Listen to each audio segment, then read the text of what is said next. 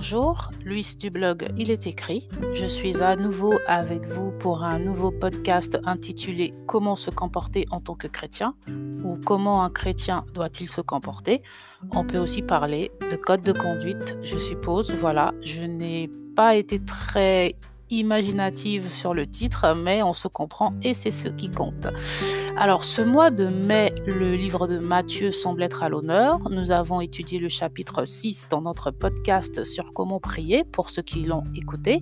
Et nous revoilà dans ce même chapitre pour toute autre chose. N'est-ce pas fascinant? Nous allons nous pencher sur le portrait du chrétien tel que Jésus nous le peint dans Matthieu 6 que je vous conseille de lire ou relire. C'est un passage très riche qui va, j'en suis sûre, vous bénir grandement.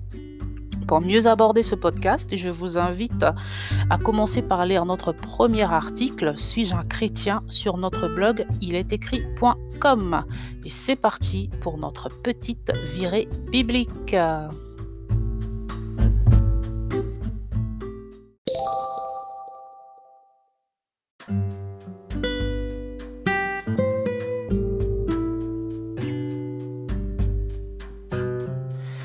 Alors, commençons par le début dans Matthieu chapitre 6 au premier verset. Jésus nous dit, Prenez garde de ne pas faire votre aumône devant les hommes afin d'en être vu. Autrement, vous n'en aurez point de récompense de votre Père qui est aux cieux. Le verset 2. Quand donc tu feras l'aumône, ne fais pas sonner la trompette devant toi, comme font les hypocrites dans les synagogues et dans les rues, afin qu'ils ne soient, qu'ils en soient honorés des hommes. La charité est un trait que nous devons manifester en tant que chrétiens. Et ici, Jésus nous dit de le faire dans la discrétion et de ne pas le faire afin d'être reconnu par les hommes. Tout ce que nous faisons, devons le faire pour notre Père, lui seul doit être notre témoin et notre approbateur. Vous me direz, mais si nous cachons tout, si nous faisons tout de manière cachée, comment les païens seront-ils touchés par nos actes et comment auront-ils envie de connaître Christ? La Bible nous dit que nous ne nous recommandons pas nous-mêmes. Nous pouvons pratiquer la charité, la compassion, tout en mettant en avant notre Dieu et lui s'occupera de toucher les cœurs. Ici, l'accent est mis sur les intentions de notre cœur lorsque nous faisons quelque chose. La suite du passage nous dit au verset 5, Et quand tu prieras, ne fais pas comme les hypocrites, car ils aiment à prier en se tenant debout dans les synagogues et au coin des rues, afin d'être vus des hommes. Ici, nous savons bien qu'il n'est pas condamnable de prier debout dans une assemblée, par exemple, nous pouvons être emportés dans nos prières et ne plus tenir compte de notre environnement. Mais si nous le faisons afin d'être vus, d'être perçus comme des êtres ultra spirituels et de recevoir des éloges, alors nous sommes dans le mensonge.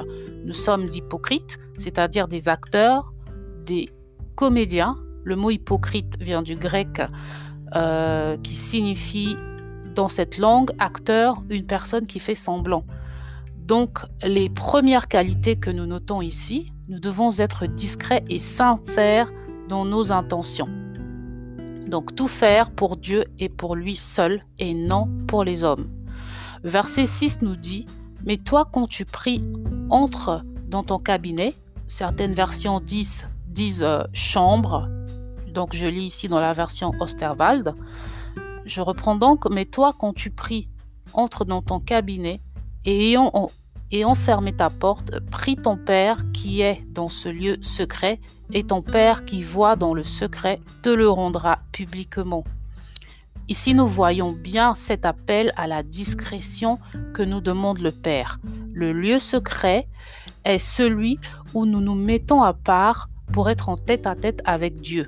Il peut s'agir d'un lieu physique, une pièce où nous nous retirons pour la prière, ou c'est simplement une disposition d'esprit et de cœur dans laquelle nous nous mettons quand nous sommes en prière, où nous nous coupons du monde mentalement, spirituellement, pour nous focaliser sur Dieu et non sur les hommes.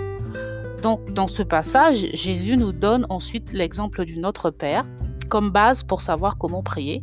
Vous pouvez écouter notre podcast intitulé Comment prier, l'exemple du Notre Père, si cela vous intéresse.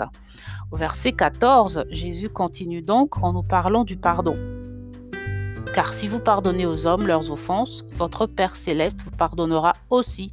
Plus que quiconque, nous, chrétiens, devons pratiquer le pardon si nous reconnaissons le sacrifice de Christ pour le rachat de nos péchés et pour notre salut. Je vous conseille aussi notre article sur le pardon que vous trouverez sur notre blog. Donc, au verset 17 et 18, nous revenons encore sur le fait d'être discret et sincère dans nos intentions quand nous prions avec l'exemple du jeûne. Mais toi, quand tu jeûnes, oins ta tête et lave ton visage, afin qu'il ne paraisse pas aux hommes que tu jeûnes, mais seulement à ton Père qui est présent en secret.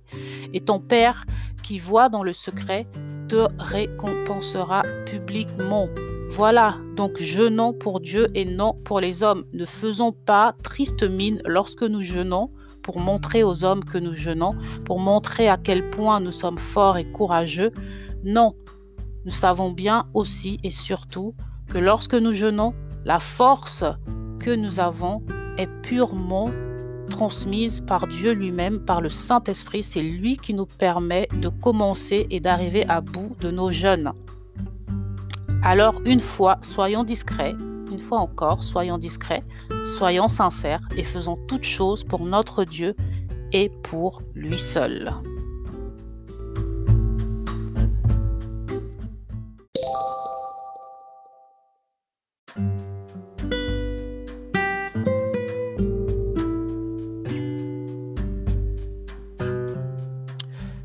Sommes toujours dans le chapitre 6 de Matthieu et nous continuons notre petit viré biblique à partir du verset 19. Je lis donc Ne vous amassez pas des trésors sur la terre, où les vers et la rouille gâtent tout, et où les larrons percent et dérobent, mais amassez-vous des trésors dans le ciel, où les vers ni la rouille ne gâtent rien, et où les larrons ne percent ni ne dérobent point car où est votre trésor, là sera aussi votre cœur. Certains utilisent ce passage pour dire que les chrétiens devraient être pauvres, mais je pense simplement que par ce verset, Jésus nous prévient que tout ce que nous possédons ici-bas est éphémère et que donc nos vies sont vaines si nous nous focalisons uniquement sur cette terre, sur ce monde dans lequel nous vivons. En tant que chrétiens, nous devons avoir les yeux fixés sur notre Dieu et sur son royaume. Rappelez-vous ce que nous dit Pierre, nous sommes étrangers et voyageurs sur cette terre. Je cite 1 Pierre chapitre 2 au verset 11, Bien-aimés, je vous exhorte comme des étrangers et des voyageurs à vous abstenir des convoitises charnelles qui font la guerre à l'âme. Il parle ici de, des convoitises charnelles. Donc en fait, euh, Dieu ne nous dit pas euh, de ne pas euh, avoir de maison, de ne pas, de ne pas acheter quoi que ce soit. Il nous dit simplement que ces choses-là ne doivent pas être nos maîtres. Nous ne devons pas être dominés euh, par le besoin de posséder les choses matérielles, les choses de cette terre, tout simplement. Donc, je voudrais vous lire, euh, pour conclure, les versets 31 à 34, qui sont une parfaite conclusion pour ce podcast.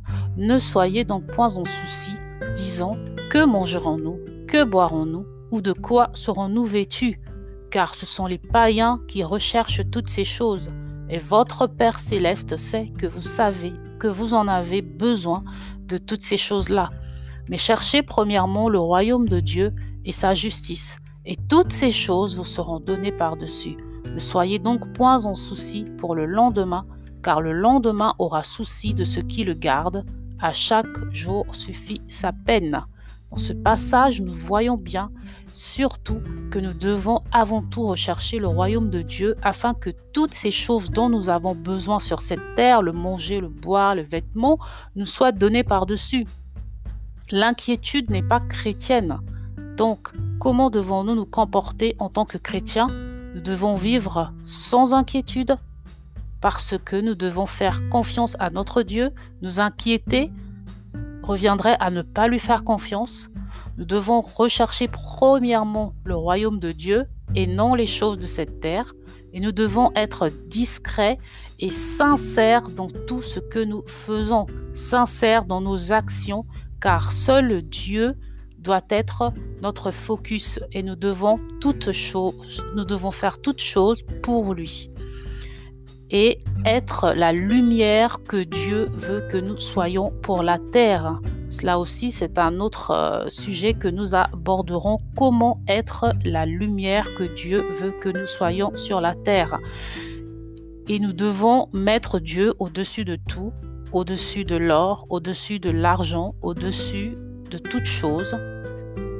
C'est ce qu'un chrétien est appelé à faire, tout simplement à se focaliser sur la personne de Christ, sur notre Père. J'ai volontairement laissé de côté le verset 22 de ce chapitre.